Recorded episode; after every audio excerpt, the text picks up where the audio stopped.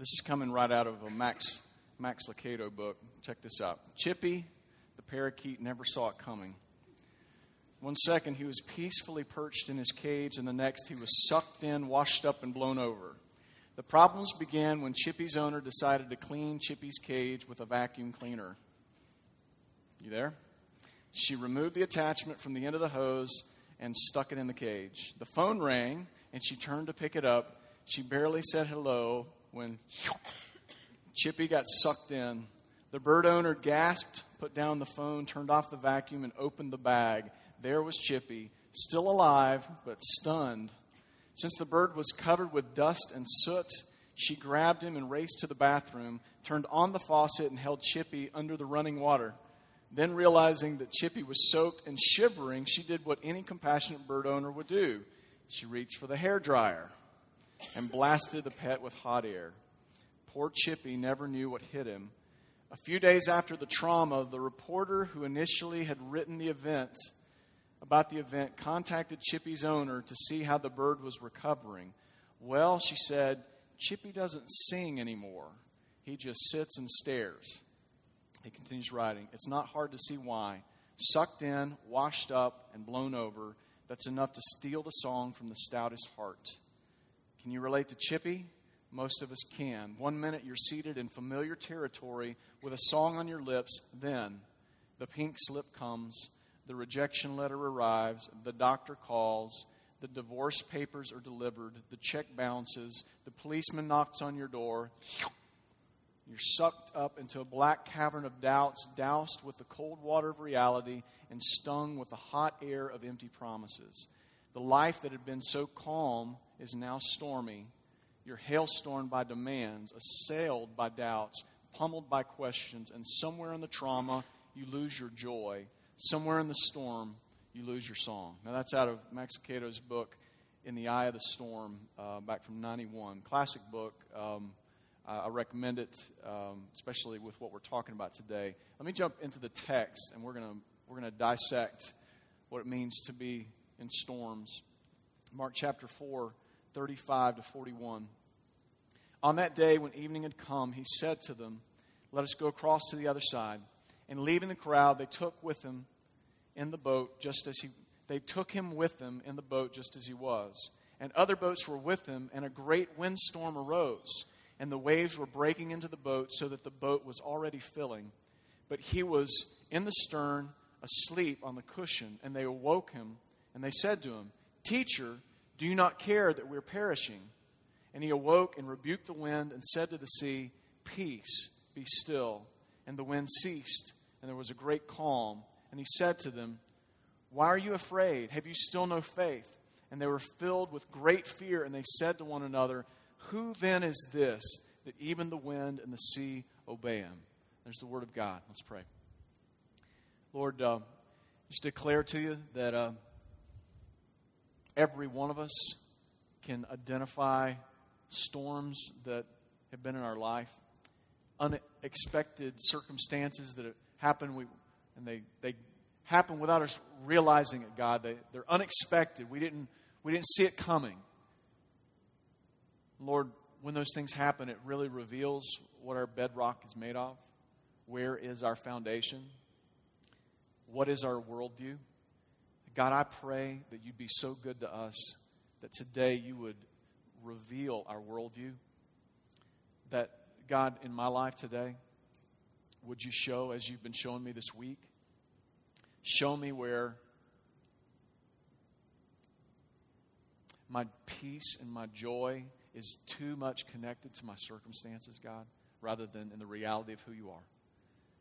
God, bring great, sweet convicting crush upon me and upon us today as we analyze that. And may we know, God, you reveal those things not out of condemnation, but out of love, because you want us to come to, to you.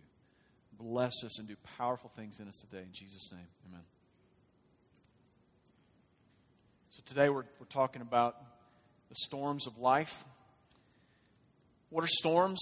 Um, first of all, they're, they're not they're not what happens to you because of your stupid decisions. Now, they may be, it may be something that happens to you as a result of somebody else's stupid decision, Or it may be a storm that you caused to someone else because of your stupid decision. But the storms, as we're going to look at them and define them today, um, it's not caused by you and then happens to you. Um, it's not a devastation that you see coming down the pike. It's not, you, you, see, you see the light coming towards you, you know the railroad's headed for you, and, and you're, you're clenching your teeth and you're getting ready for it. It's not that. I want to define these storms as events that T bone you. They're external circumstances that happen to you when you don't see it coming. Um, some of y'all, some of you men, women, students, you've, you've uh, taken martial arts or boxing, different, uh, different things, wrestling even, and, and, and you, you, know, you, you spar in this as you start learning your forms, uh, your techniques, you spar with one another. Um, and so you expect when you're in the middle of wrestling uh, that you will get pinned or you'd pin the other person. You expect if you're boxing or uh, doing some karate that somebody is, is they're, they're going to try to, to slip one in on you. That is not what we're talking about. What we're talking about is more like a sucker punch that you did not see coming. There's a little further, though, is I want you to see these as circumstances that make you fear or lose your peace. It's things that happen externally to you as a result. You, you're afraid and you lose your peace. Verse 35, let's, let's unpack it. On that day, when evening had come, he said to them, Let's go across to the other side. Um, the other side, this was the eastern side of the lake uh, called the Sea of Galilee, and it was an area called the Decapolis. And this is where the Gentiles were. And, and though Jesus, you know, from time to time he would engage with those that weren't Jews, those who were the Gentiles, um, there had not been a concerted effort yet and this is kind of an introduction, and this is kind of a beginning of Jesus's, Jesus's thrust of saying, All right, I love the Gentiles. And so they're headed over there, and there's some other stories that are come, that'll come after this. But, but just know, I mean, some Gentiles had already followed him. You could look at uh, chapter 3, verse 8, and, and, and look back on that. But this is a strategic move, taking the Jews, taking his disciples toward those that were not Jews. And I want to stop, even before we get into, get into this, get into the storms of your life, is I want to ask you who are those that are in your sphere of influence right now? That God's already put around you, but they're not of your tribe. Those that God wants you to strategically connect with, those He wants you to, con- he wants you to serve and to seek gospel conversations with them. Who are they? Who are the people God's placed around you? I want you to ask the Lord, just God, show me these people and then tell me what you want me to do. And He's going to tell you, go. He's going to tell you, engage. Now, another, another point that I'm making here is that as we look into this and as you start connecting the dots to your own storms that you've had and as you start as you start preparing for the storm that's going to happen next in your life Jesus knew the storm was coming you guys he was not taken, taken by surprise in this. Jesus knew the storm was coming, and he led them there anyway. He led them there. Now, don't glaze over that. Jesus did this on purpose. Now, not all bad things that happen to you are things that God says, man, I'm, I'm doing this to you. I'm ordaining this, and I'm, I'm pleased with the wicked, evil thing. That is not God's heart. But I can tell you that any storm that you've been through or anything you're going to go through, God has a purpose. There's something He wants to do, and we'll unpack that a little bit, a little bit further. But I, the, the, reality is, as you, as you think about this, it's problematic. It's problematic if, first, if you think that God is not all powerful.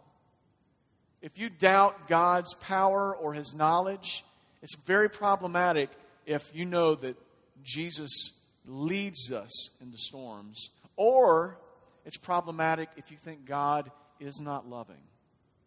If you don't think that God loves you, then you're not going to understand how in the world He could take me toward a storm. Again, Jesus did this on purpose. It was His idea to go in the first place. Rick Warren, one of my favorite things that he said, I guess, was he said, God is not interested in your comfort, but in your confirmation. He's not interested in your comfort, but your confirmation. Comfort and our ideas of what safety is are not, are not catalysts of growth. You hear me? Comfort doesn't press you into anything except for the La-Z-Boy. It's only when life is stirred, when the, when the mud and the muck starts coming up from the bottom, when something T bones us, or even when we're expecting it, something that, that does happen. It's only when these things happen, when there's tension in our life, that we can grow. As, as much as we would like to have a life of ease, um, I'm not, I've seen, I'm, I'm kind of a sci fi fan, kind of a nerd in that way, and the movies and the, uh, some of the books. And, and uh, I don't remember the story, but I remember, remember a story. Some of y'all can tell me later on if you remember what it is, but a, a story where.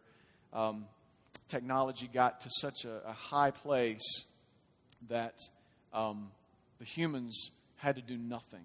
Everything was done for them, and they just basically rested in, in like a like a some kind of a futuristic chase lounge, and I mean, it just they didn't have to do anything, and as a result, they got incredibly soft and brittle, and, and just to where they, they were they were fragile people. Listen, without friction in our lives, we're fragile. You'll be broken quickly. All right, somebody's already figured it out, right? Huh?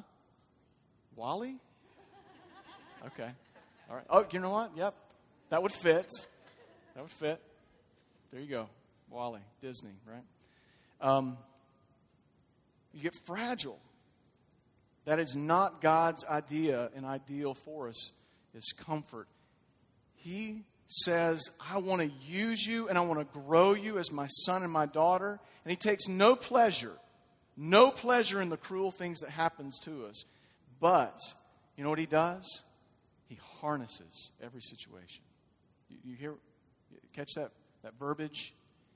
Every storm that comes, he harnesses it and says, though, it, though even some of the things are wicked, I will use this. I will use this in their life. Verse 36 Leaving the crowd, they took, they took him with them in the boat just as he was, and other boats were with him. Um, there's something in there that I've never seen as I was studying for this. It was that last little phrase, and other boats were with him. I don't think that I've ever considered this before, that there were some other boats that were going out with them as well that they got caught in the storm too, but Jesus wasn't in their boat.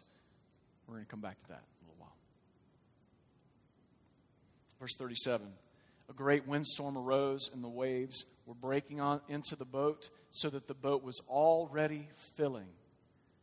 So they're on a boat, the waves are crashing in. Um, it, it, it, just it reminds me um, that that this, I mean, this is a metaphor. It is a picture of, of life. It's part of the reason why, and I named this church Sojourn Church. It's to remind us, man, we are in the middle of a broken world on a journey. And it's very uncomfortable. And, and storms are, are kind of our milestones in many ways. Somebody said, you're, you're, either, you're either in, in a storm, you've just come out of a storm, or you're about to head into a storm. It's, and it is what life is in this broken world.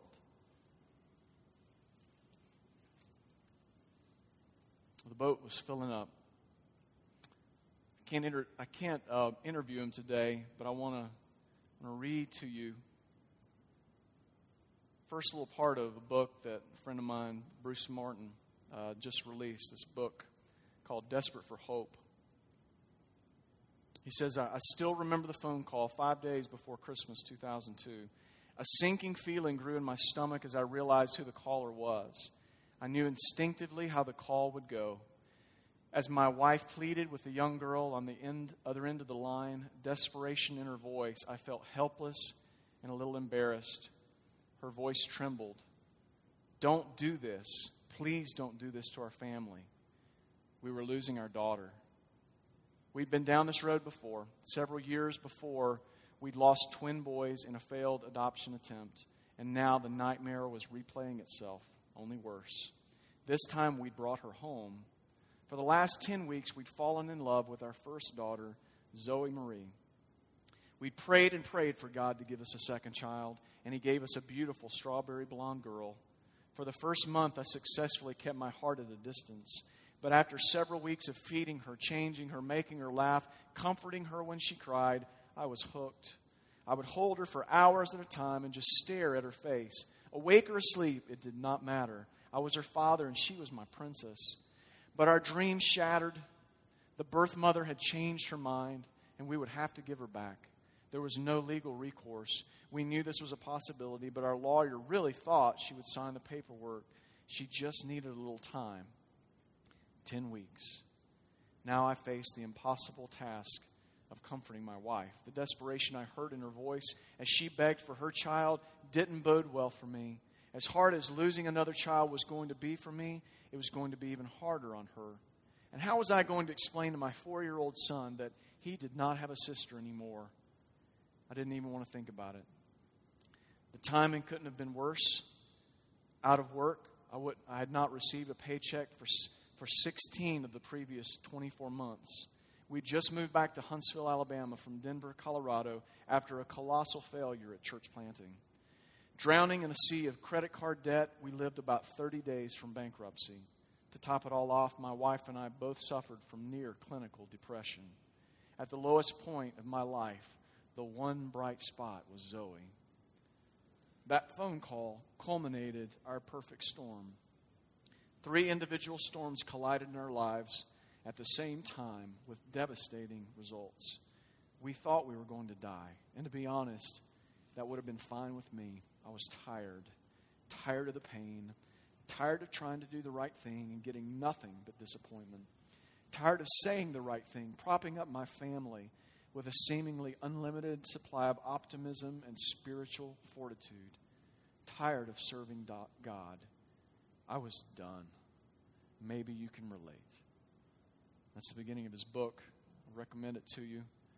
Um, desperate for hope, hanging on and finding God during life's hardest times. Maybe you, you've been there. And just you get you get T-boned. You get sucker punched by by the news that just happened, by what has just taken place in your life, and you don't know what to do next. You know, when you when you get when you get sucker punched like that, it's not just okay. You're dazed and you're confused. And it starts to eat away at the foundations of your life, to, to, where it, it breaks you down all the way to your bedrock to what you really do believe. Not what you say you believe, but what you really do believe. That's where it takes you. Verse 38. He was in the stern, asleep on the cushion. He was asleep on the cushion. Jesus was. And they woke him and they said to him, Teacher, don't you care that we're perishing? Guys, this is part of the reason I believe the Bible is true. And this is so realistic. And they think that they're about to die. And their leader, the one who's the closest to God, is asleep. Sleep on the job. Jesus, don't you care? I'm getting laid off. My mom had a stroke. My husband's addicted to porn. My wife just gave me divorce papers. I feel so alone. I feel so abused. Jesus, don't you care? And then Jesus responded. He awoke and he rebuked the wind and he said to the sea, Peace, be still. And the wind ceased and there was a great calm. And he said to them, why are you so afraid? Have you still no faith? Now, hold on. I don't think that's the way he said it. Because he's, he's a wonderful, good shepherd that has compassion for dumb sheep like me and like you. I think he looked at him, and it was truth. It was a hard truth. But with compassion, I believe he looked and just said, Why are you so afraid? Do you have do you still have no faith? So afraid. Let's talk about fear. Let's talk about what happens when these things happen. Do you listen to me carefully? Y'all look at me for a second. It's huge worldview things. If there is no God, you have much to fear. Or, if there is a God, but he's malevolent, you have much to fear. Or, if there is a God, but he's apathetic and he really doesn't care, you have much to fear. But if there is a God and he is all powerful and he is loving and he is near, you and I have nothing to fear. Nothing to fear if that's God. Guys, I propose to you, that is the God of the Bible. And I want us to just unpack and let this kind of roll and just filter down into your soul. The belief that if we have a God that is all powerful, and if He's loving, and if He's close, then there's nothing in the world to fear. Now, does that mean there's something wrong in it, you know, in its of itself of being afraid or being caught off guard? No. What I'm saying is when when you kind of shake it off after the punch, you know, after you, you get over a little bit of the dizziness, then, then you go back to the bedrock and you look down and say, What I'm standing on is that there's a God, that He's all powerful, that He loves, He's loving, He's near me. So therefore, I will not give in to this fear. It's very real what I'm going through, but I will not be devastated by it because my God is near me. He's near. I've noticed a way to instill courage in others. Some of the best moments, you know, best memories in my life have been um, have been at a camp called Kanakuk Camps. Uh, that some of y'all are familiar with. Some of you have worked there or sent kids there. Some of y'all have gone there. Uh, I highly recommend it out in Missouri. Just a tremendous uh, Christian sports camp.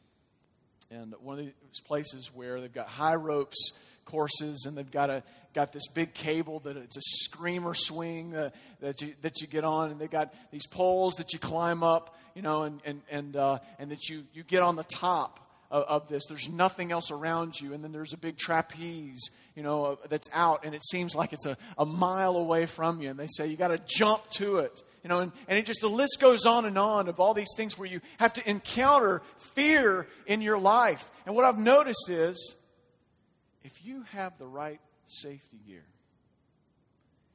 it really affects your fear. It really can eat away or completely take away your fear. Christmas 1983. Um, uh, one of my favorite Christmases, probably my favorite Christmas as, as a boy. Uh, that was the year that, that Shane got his uh, Shane got a Mustang GT. Really stupid decision for a for a 17 uh, year old to get that, but um, they got me a uh, Honda XR80. How many of you guys you already know what I'm talking about? Honda XR80. It was my dirt bike, and um, they were smart enough to buy a helmet with it, uh, knowing me and they uh, they bought some gloves as well, which they weren't just regular gloves, but special padding on the gloves to if you hit brush and stuff like that. Um, and I remember I cranked that thing up and, and went down the driveway, went about ten feet, hit the front, hit the front brake. Yes, you know, flipped completely over the top of it, landed. Have you guys seen these these guys that that um, uh, the beatbox guys that, that come on, help, help me out. What's, huh? Yeah, the breakdancing, b boys. And have you seen these guys that they'll actually jump, they'll jump and land on the top of their head and slide like that? All right, that's what I did. You know, it was about, it was about three feet of orange that was on, on the pavements. Got up, and of course, my, my bike's got the first scratch, and my, my uh, helmet's got the first scratch, and I rolled and got right back up and jumped right on, back on there. Um, and I just kept going, and there were so many crashes uh, that I that I took in my yard and, and in the woods and in the trails with, with my, my best friend uh, all the time. And the thing was is that I mean I, I dressed, I had long sleeves. I'd always wear long sleeves and jeans and, and boots. And, and I didn't have even some of the other protective gear that some guys wear the, the chest stuff and arms and the legs that you can do. I, I, probably really would have killed myself if I'd had those because the safety gear made me feel like Superman. Especially after that first time, I'm like, I can't die, you know. That's pretty stupid for, for a kid. Um, par for the course in my life. But there's just something about when you have gear like that, if you've been rappelling, and if you've got somebody that, you know, they're certified, um, not crazy, but certified in, in, in rappelling, um, that, that will take you and train you, and you, you've got, you got your harness on, you know, and they check and double check, sometimes triple check all the gear, and you got not just carabiners, you got locking carabiners, and you got um, you got the guy that's down on belay for you to come down the wall or, or to come down, um, you know, the rock rock wall that you're that you're climbing.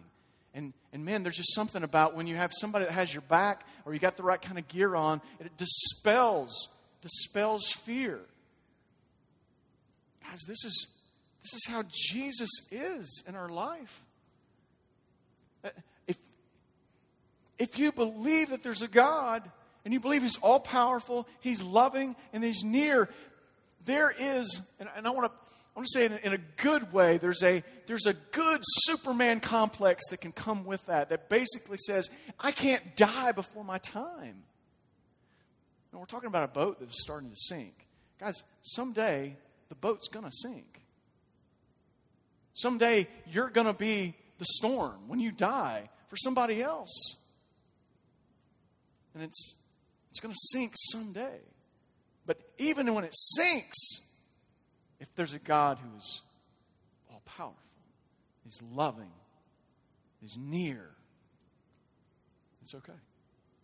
It's all right. It doesn't matter what the storm is because you're not resting. Your, your peace is not based upon your circumstance. Your peace is based upon this God that you trust. And I mean, sometime maybe today or this week, go back and look at Ephesians 6. It just talks in there about this armor of God that, that he, he provides for us. And even just talk, even just talking about the, that, that, our, that our, uh, we have a shield. Uh, I mean, we have a, the chest plate of, of righteousness. That ultimately your heart cannot be damp, your heart can't be devastated because it's righteousness that protects it. It's not your righteousness, it's Jesus' righteousness. Satan can't ultimately touch you. We are singing about that earlier is that, is that man, it doesn't matter what, what weapons that are formed against us, they will not ultimately prosper. Now, are they going to hurt and sting? Will they damage? Might you even, your boat might even sink as a result of a weapon, you know, that was formed against you? Yeah, yeah. But if there's a God who's all powerful and he's loving and he's near to you, it doesn't matter what those circumstances are. It doesn't matter how you're taken out someday. There's peace that will, that will remain in the middle of it.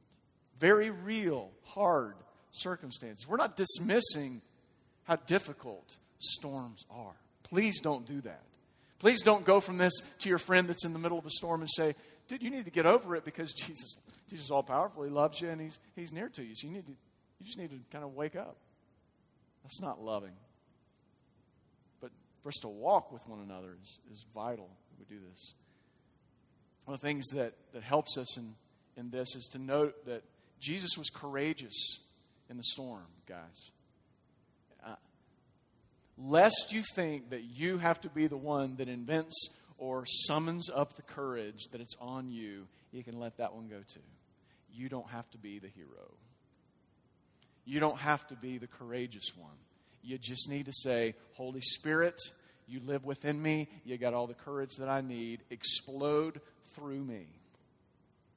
Bring the courage. May it bubble up in my life. And you, you just bring the courage up through me and out through me and my words and my heart and my mind. May your courage just course through my veins. It doesn't have to have anything to do with me. I submit and surrender. That's, that's what it takes. You don't have to be the hero. God is the hero. His spirit is within you. Ask Him to hurl His courage out through you.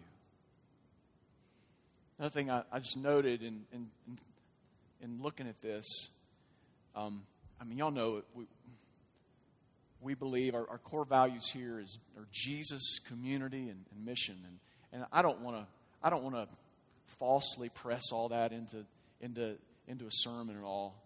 But man, the community side of this, we can see this as well. Um, I mean, note, Jesus, he decided, he decides that the disciples were going to go through this storm together. Listen, listen to me.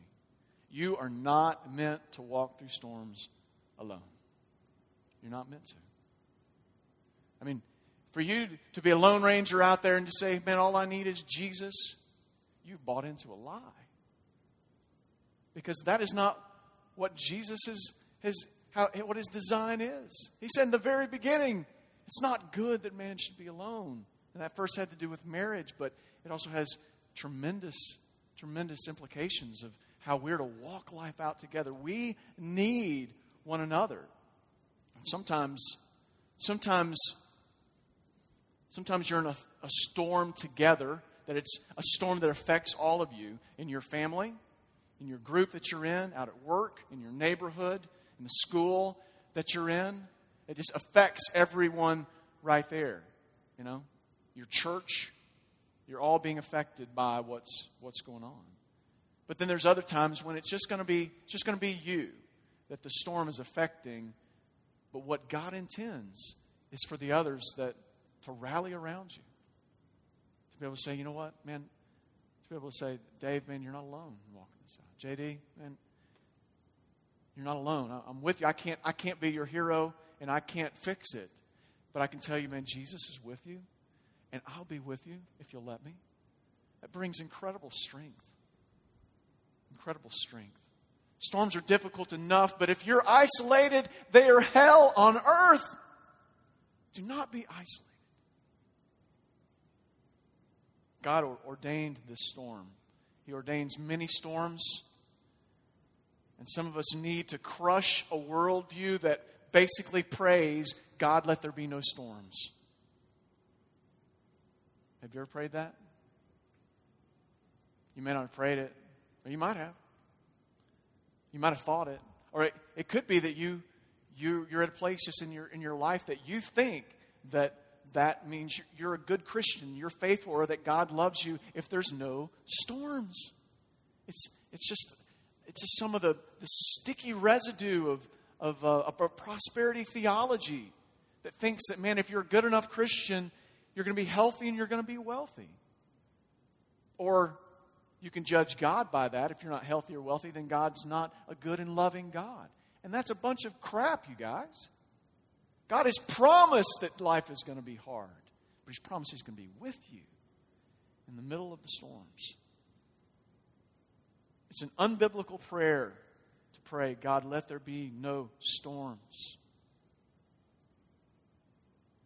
Jesus promised us pain, He promised us difficulties. It's going to be hard.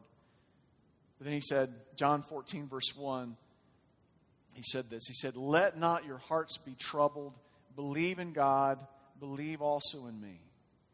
That when, when you've been T boned, you've been sucker punched, it leaves you dazed and confused, no, it's going to affect your beliefs.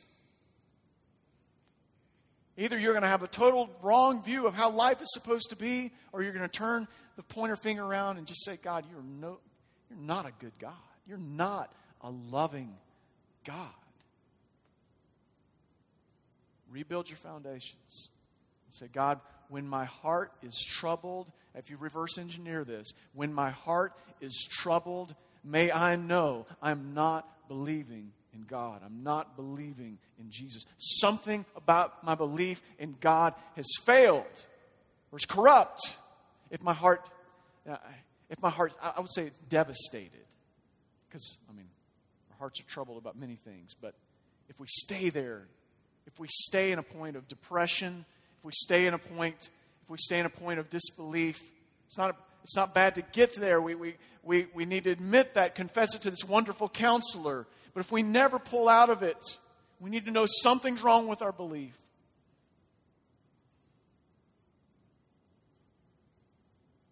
Jesus said this in John 14, 27. Peace I leave with you. My peace I give to you. But not as the world gives do I give to you. Let not your heart be troubled, nor let them be afraid. when we get to that place where we lose our peace,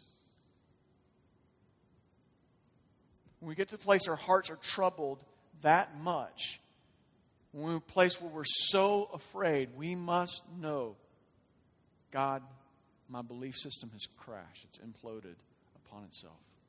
Philippians 4 7 says this The peace of God, which passes all, surpasses all understanding, will guard your hearts and your minds in Christ Jesus. The problem is not a lack of peace, the problem is belief. Believing that God is powerful, He's loving, and He's near. And if He's near, He brings everything that He has with Him. He brings His arsenal, He brings all His fruit. Peace is a big one of those. So here's a prayer that I would challenge you guys to, to pray to God. Instead of, instead of the prayer that says, God, please let there be no storms. Pray, God, give me a sense of your presence. God, give me peace. God, give me wisdom. It's very simple. Very simple prayer. That getting back to believing that God is all powerful, He's loving, that He's near. Just say, God, could eh, give me a sense of your presence because you're declaring in that, God, you are near me. I know you are. So, God, give me a sense of it. God, give me peace. God, give me wisdom. Because there's dry times. There's times in which you don't feel it. It doesn't feel like God's there. You don't have the warm fuzzies. Times in which, there's times in which, you know, you've been there. You can come in a corporate gathering like this and, and you just know, man, God's moving around in other people, but you're just kind of like, man, what, what's the deal? I, I just, I feel, I feel unchanged. I feel alone in the middle of a bunch of people. It's again where we just have to confess, get, get past our feelings, just say, God, I know you are near me. I pray you would give me a sense of that. Give me peace. And then when you don't know what to do, you say, God, give me wisdom. Because He may not give you clarity, He may not give you the whys of why you're there or why it happens, or, but He will give you the wisdom of the next step. He might not even give you the wisdom right then of step five or step 10 or step 50 that's coming up, but He'll tell you what to do next. It's like manna peace is. And wisdom is like manna. God says, I'll give you what you need when you need it. They had a lack of faith. Jesus calmed his disciples and he, he infused their faith by revealing his sovereignty. Jesus was king before the storm, he was king at the beginning of the storm. Jesus was king during the storm, he was king when the disciples got concerned about the storm. Jesus was king when the disciples freaked out about the storm. And Jesus was king when they were in awe and when they worshiped him after he calmed the storm. He was king through the whole thing, through the whole time he was king. He says, Have faith in that. Just know. You may not understand it. Just know that I'm king I'm all powerful. I love you. And I'm near you. Just, you know what, guys? This is a, is a type of worship. Just if you desire, if you're led, confess this truth with me. Say, say Jesus is powerful. Say, Jesus is loving. Say, Jesus is close. You know, back to uh, verse 37. You know, it's a, a sojourn we have in a broken world, like a boat in the water. And some days are calm, some days are boring, some days are dismal, and some days the boat is filling. And Jesus wants us to know that His blessing upon us is to not leave you alone in the boat. When it's calm, He's there. When things are mundane, He's there. When things are dreary, He's there. And when the storms are upon you, He's there. The boat is filling, and, and, and if he doesn't intervene, these guys were dead. And so, if we define success as, as rather than no bad circumstances, but rather that success is that God would be with us. If that's what we look at as being the greatest truth, then it doesn't matter what the circumstance is. If the greatest thing in all of life is that God is with you and He's with me, then it doesn't, I'm not saying the circumstance is irrelevant, but it overshadows it. They were afraid. They were afraid.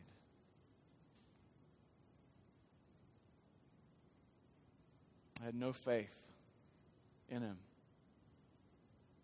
Some days the crew is lost in the storm, but Jesus, He is still God. He's still powerful, and He's still near. And so that kind of begs the question of, like, what is my problem? Why? you know, sounds good and all. And I think I agree with that, Dave, and all, but what is my problem? Because I keep butting heads when the storms come, when the circumstances are bad. I, I, my, my faith falters. What is it? You know what it is? It's that I want to be God and that you want to be God. What? Dave, I don't, I don't want to be God. What are you talking about? Yes, you do. And so do I. At least we want to call the shots. We want, we want to define fairness. We want to define love. We want to define merit. We want to define justice. We want to define compassion. We want to define what good stewardship is. And therefore, we judge God. Yes, we judge, we judge God when He does not follow our playbook. We get angry. And it makes us afraid. John 16 33 says this I've said these things to you that in me you may have peace. In the world, you will have tribulation. Say that with me. In the world, that's right, you will. You're going to have it. But what? What's it say? But take heart. I've overcome the world. Take heart. That's what he was doing at this point. Is the kingdom, which we've been talking about, came and exploded on the scene, and all of a sudden you're able to see the king of the universe in a way where he just says, Hey, waves and storm, shh, Calm down." He's king. He says, I've overcome the world. There's, there's nothing more powerful than me. When we went to the cross, he's saying, not even sin, not even your sin. And it may be someone in here, or it may be a good friend of yours that you're walking life with right now, that you or they think, man, I'm just too bad. I, God could never really love me because I've done too many rotten things. I'm just telling you, there's no sin that's greater than that. Guys, Remember, Jesus' journey and the storms he faced, it looked like failure too. It did, up until the resurrection. Things that happened that last week, those last few hours, it looked like he was a failure. There's times in your life these storms are going to come, and you're going to analyze it and look at it and just say, I failed or God failed. But you're not at the end of the story. The cross wasn't the end of the story. The, the tomb of Joseph of Arimathea was not the end of the story. We see at the resurrection that that's where the power is. That's where the glory is, where God said, I am king and I've revealed it now. And I want you to know, God just wants you to say, before your resurrection, have faith. Have faith. He who resurrected himself, he's going to resurrect you. In this world, you'll have tribulation, but take heart, because I've overcome the world. Verse 41 They're filled with great fear and said to one another, Who then is this that even the wind and the sea obey him? And that was the aha moment that they had. And that's the aha moment God wants to give to me today and to you today is that we just pull back and just say, Who is this? And that everything is in submission to him. There's a, there's a scripture out of the Old Testament that says, who is man that you would be mindful of us? Who are we, God, that you would show any kind of favor? Why isn't the truth that there is a God, but he's malevolent or apathetic? Why isn't that the truth? It certainly could have been the truth, and you can't do anything about it if that's who God was. But that's not God. This God, he's all powerful, he's loving, and he's near. Let me just give you guys some concluding thoughts as we confess things before the Lord and make some commitments to Him. First of all, He is sovereign when you or I for doubt or forget. He is powerful even when you doubt or forget it. He is near even when you doubt or forget it. But also, listen, don't miss this. He is gracious even when you doubt it or forget it. See, guys, I'm, I'm not wielding an iron fist today, slapping you around saying, How dare you doubt? How dare you be that disciple that freaks out in the middle of the storm? Because we're all that disciple. Every one of us do. Every one of us do that. Jesus doesn't slap us around. He's gracious that even when we forget, even when we doubt Him, He just says, I love you and I've got you. I am the resurrection and life. He who believes in me. Let's rest.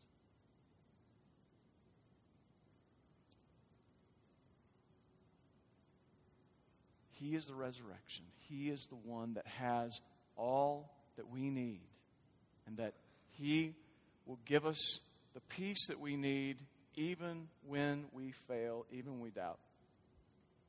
So as y'all, as you comp, as you process through that, and even in, in just a moment when you as Christians, as you go to the tables and celebrate the Lord's Supper, just know that man, He was when you take that bread and when you take dip it in the juice or the wine, just know that His He was broken for you so that you could be rescued out of the biggest storm of life, which is sin.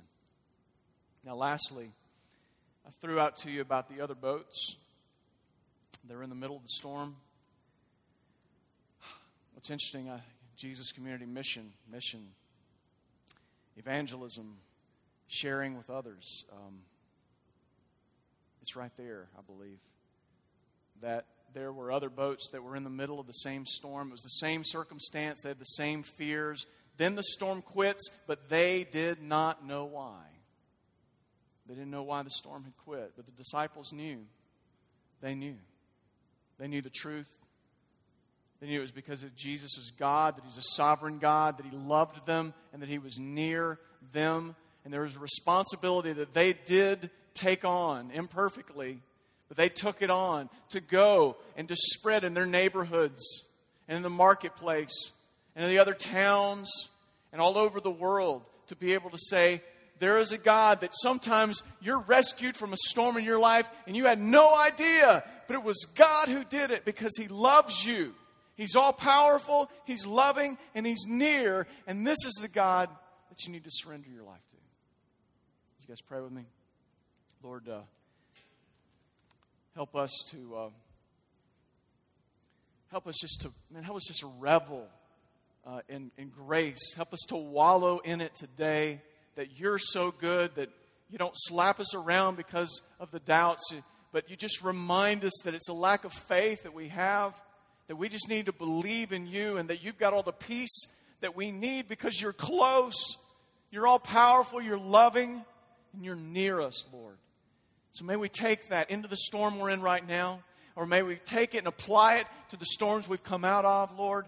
Or may we take it and the friends and the community, the people that we're in the boat together with, and the ones that are in the middle of a storm or in the middle of other hard circumstances that maybe they caused in their life or whatever it may be, and just say, man, God, He is all powerful and He does love you and He's near you.